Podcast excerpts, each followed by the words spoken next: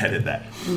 Well, hello all. This is Dan Bruzek with ICU Talks. Today we have two guests. Actually, one guest. We have top dog Kim Honeycutt. If you ever call me a guest again as the founder of this organization, Yes. we're gonna like we're gonna like scrap like Fort Mill scrap. You don't even know what that looks like. Again, thank you for being here, founder. Um, we Yes. also In the name of Jesus, it's good to be here. we also have a, a past ICU Talk speaker, Madison See.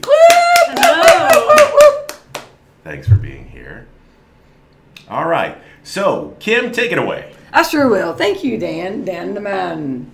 So I'm I'm super excited, Dan, about what we're about to do because we had a special event that just out of nowhere, I just felt the Lord say very clearly, let's do a special event for ICU Talks. As you know, we normally meet the third Tuesday of every month. We're booked out for the year. It's all taken care of. And all of a sudden, God's like, hey, I want you to go to a different location and I want you to focus on Jesus and therapy. And so he said, get Madison See to be the first speaker. Like it was, it was Well, she was the first Oh. available, but not. right, right. But it was so, it was so clear from the Lord. It was just so clear that's what we were meant to do. And so we got to do that. We pulled it together very quickly.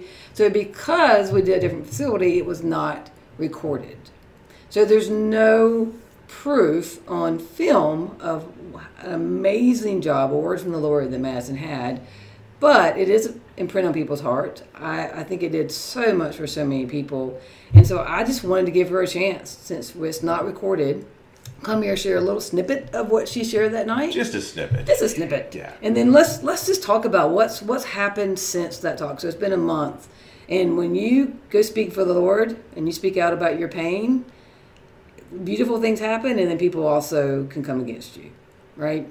So Madison, will you so glad you're here. Thank you. I know you got a crazy schedule with you working on your masters and being a soccer coach and you have a you have a son.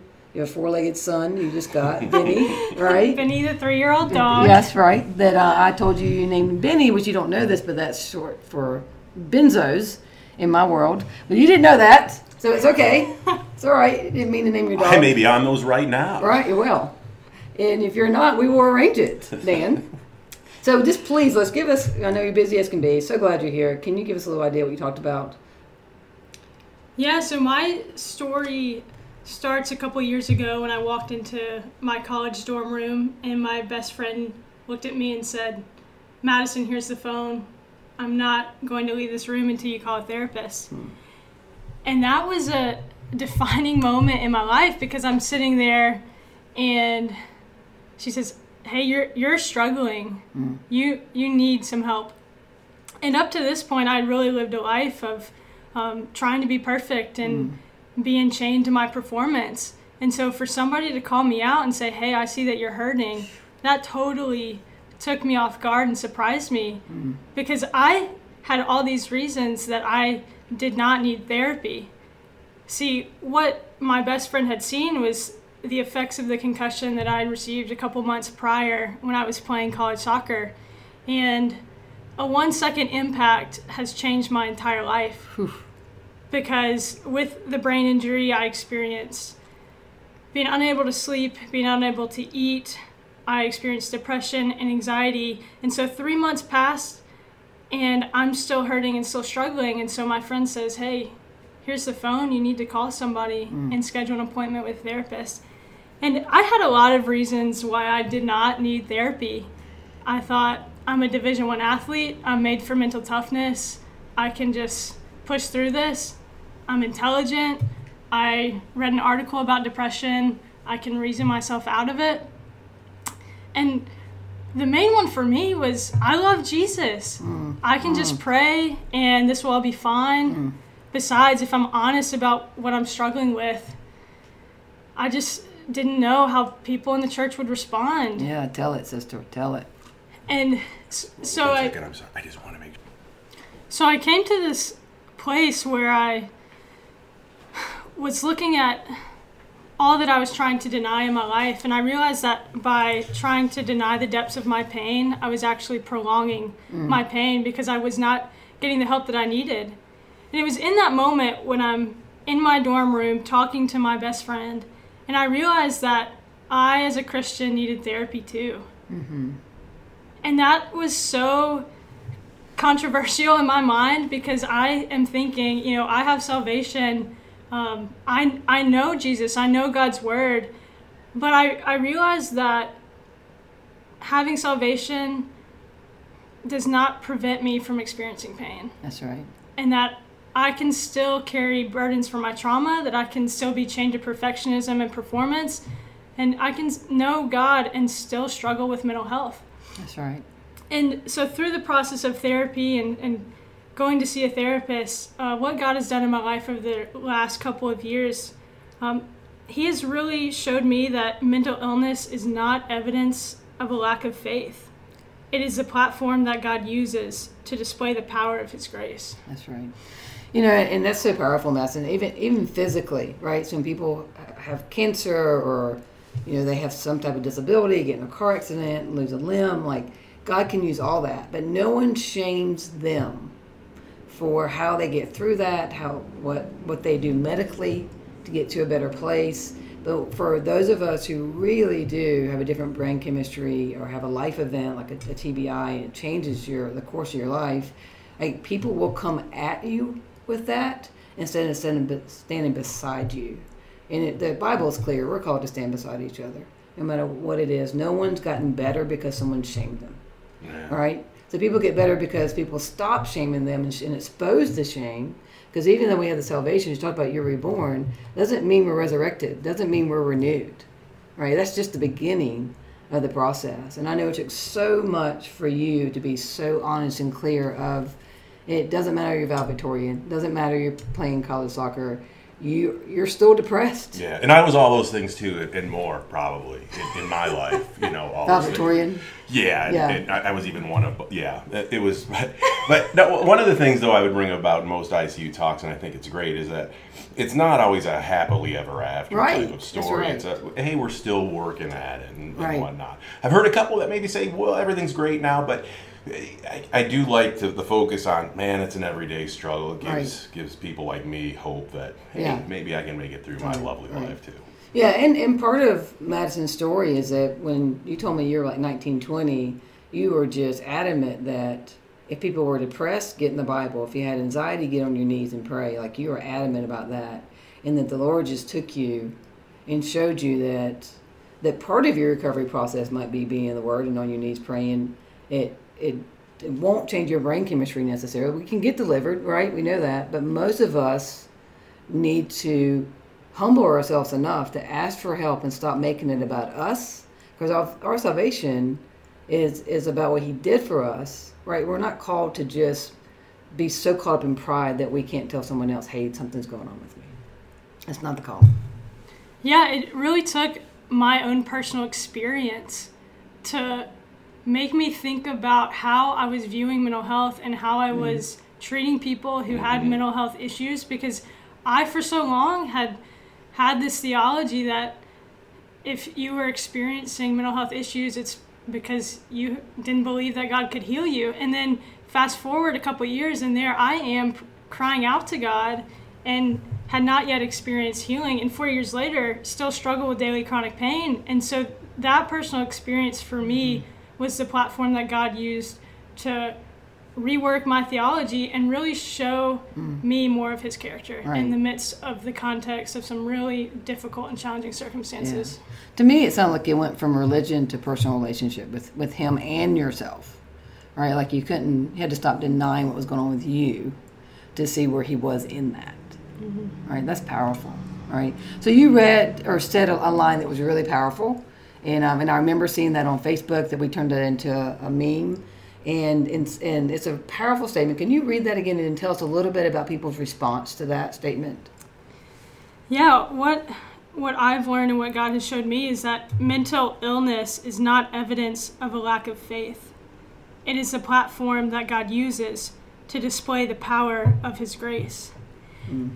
And I had some people who were not happy about that comment and they were they were critical because their theology, their beliefs was that God gets the glory only when there's an end product of healing that's present. Mm-hmm. I I see where they're coming from because that was me for so long. Right, right. That God only gets the glory when there's a complete healing in the present. And as I as I read that, as that came across my phone screen, I just thought, gosh, that theology and that view of, of mental health limits God's ability to work in the process. Yes. yes. Because I think scripture is all about God caring as much about the process as he does about the end product. Hmm. And for for me in my life, you know, I, I wish that I could say completely that I'm healed of chronic pain, that I never Mm-hmm. struggle with depression, but that's not my story. Do Right. I believe that God is capable of, of healing and full healing? Yes, absolutely.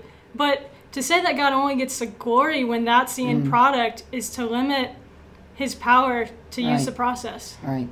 Yeah, I view it because you know I- you're an athlete, and, and Dan clearly you work out. I mean, if your, the listeners could see you, they would understand my oh. statement. Yes, he's part of our security team at ICU Talks on the third Tuesday of the month.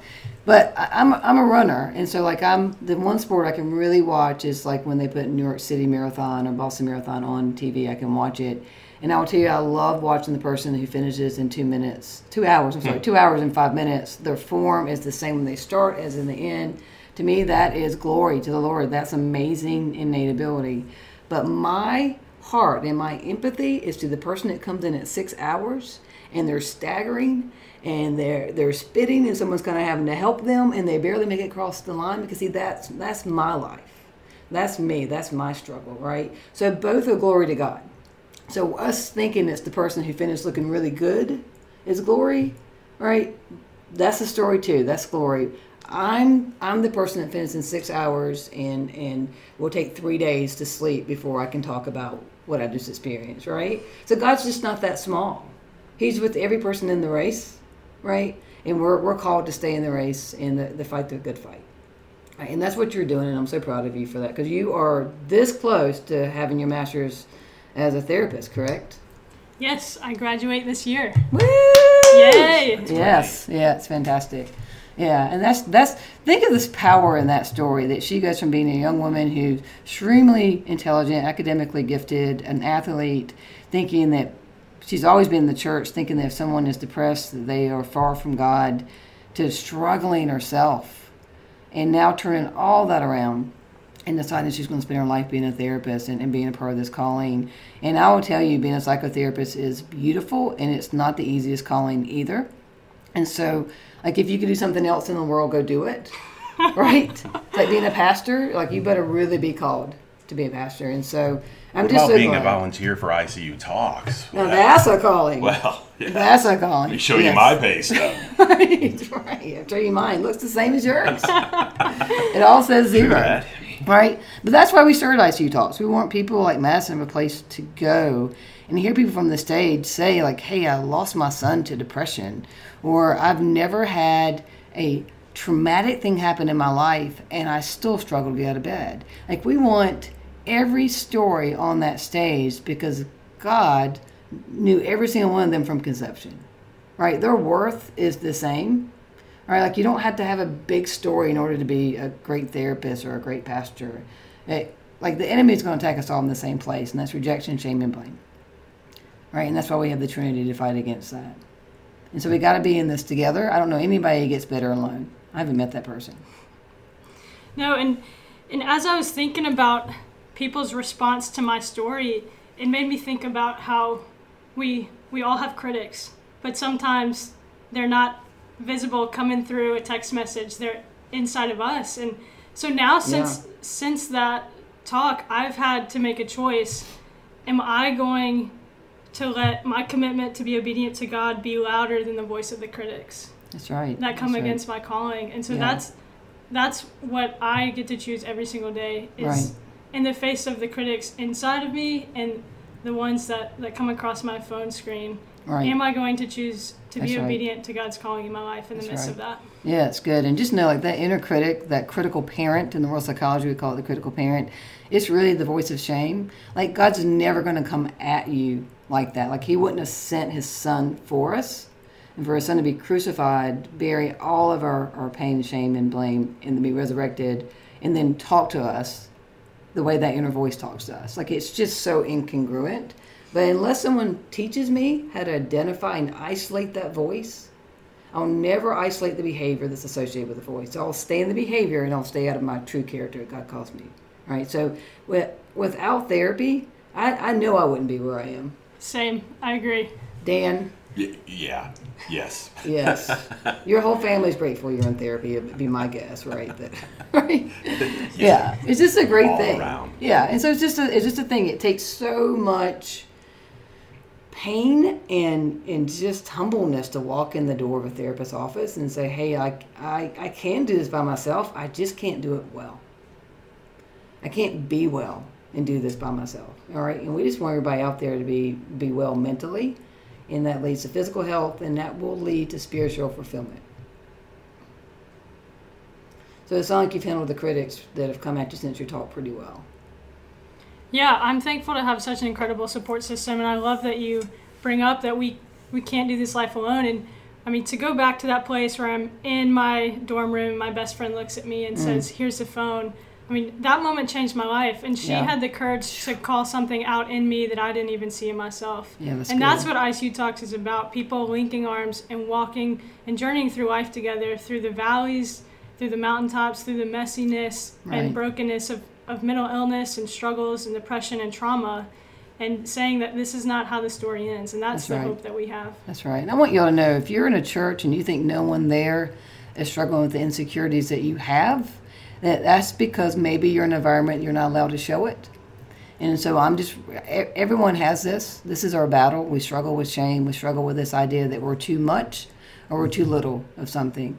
And, and when we're when we're in our right self, when we are who He's called us to be, that's when the purpose gets bigger. That's when we have more clarity of what to do next. And I just want to encourage every listener out there that I hope you're in a church where when you say you're depressed, that someone just stands beside you, someone just hugs you, someone tells you, "Hey, here's a here's a TED talk I heard," or here here's a, a some resources for you. Instead of telling you that you're not enough, instead of sh- adding more shame to the shame you already have. And so, if you're around people that are adding shame to your shame, please break free. Find a group of people that are just going to love you and, and help you walk through this process. I don't know anyone who gets sick and knows exactly what to do next. Whether they've had a stroke, whether they've had a traumatic brain injury, like you need someone, you deserve someone with you telling you how to get to a much, much better place. It is not easy. It's not an easy process. It hurts. It gets much worse before it gets better when you're in therapy. Yep. All right, but it does get better, and we get clarity of why we went through all of what we went through. And there's glory in all of it, not just in the end. Mm-hmm. Right? There's glory in all of it. So this has been great. Thank you, Madison. I hope you'll come back. I know you're super busy doing all this, solving the problems of the world at Davidson and everywhere else you are, and taking care of your new puppy Benny. Uh, but we would love to have you back at some time to talk more about what's it like to, to be a Christ follower and to be an advocate for therapy. Right? It's a great thing to be. So I'd love for y'all to join us the third Tuesday um, of every month. ICU Talks meets at Mosaic Hope Center. You can go to icutalks.org. We have a community resource page there. If you're looking for a therapist, need inpatient, outpatient, whatever you need for your psychiatric needs, it is there. And um, Dan's going to be with us again for our next time. Absolutely. Looking forward to it. Same. And so again, Madison, thank you. Thank you. Thanks all.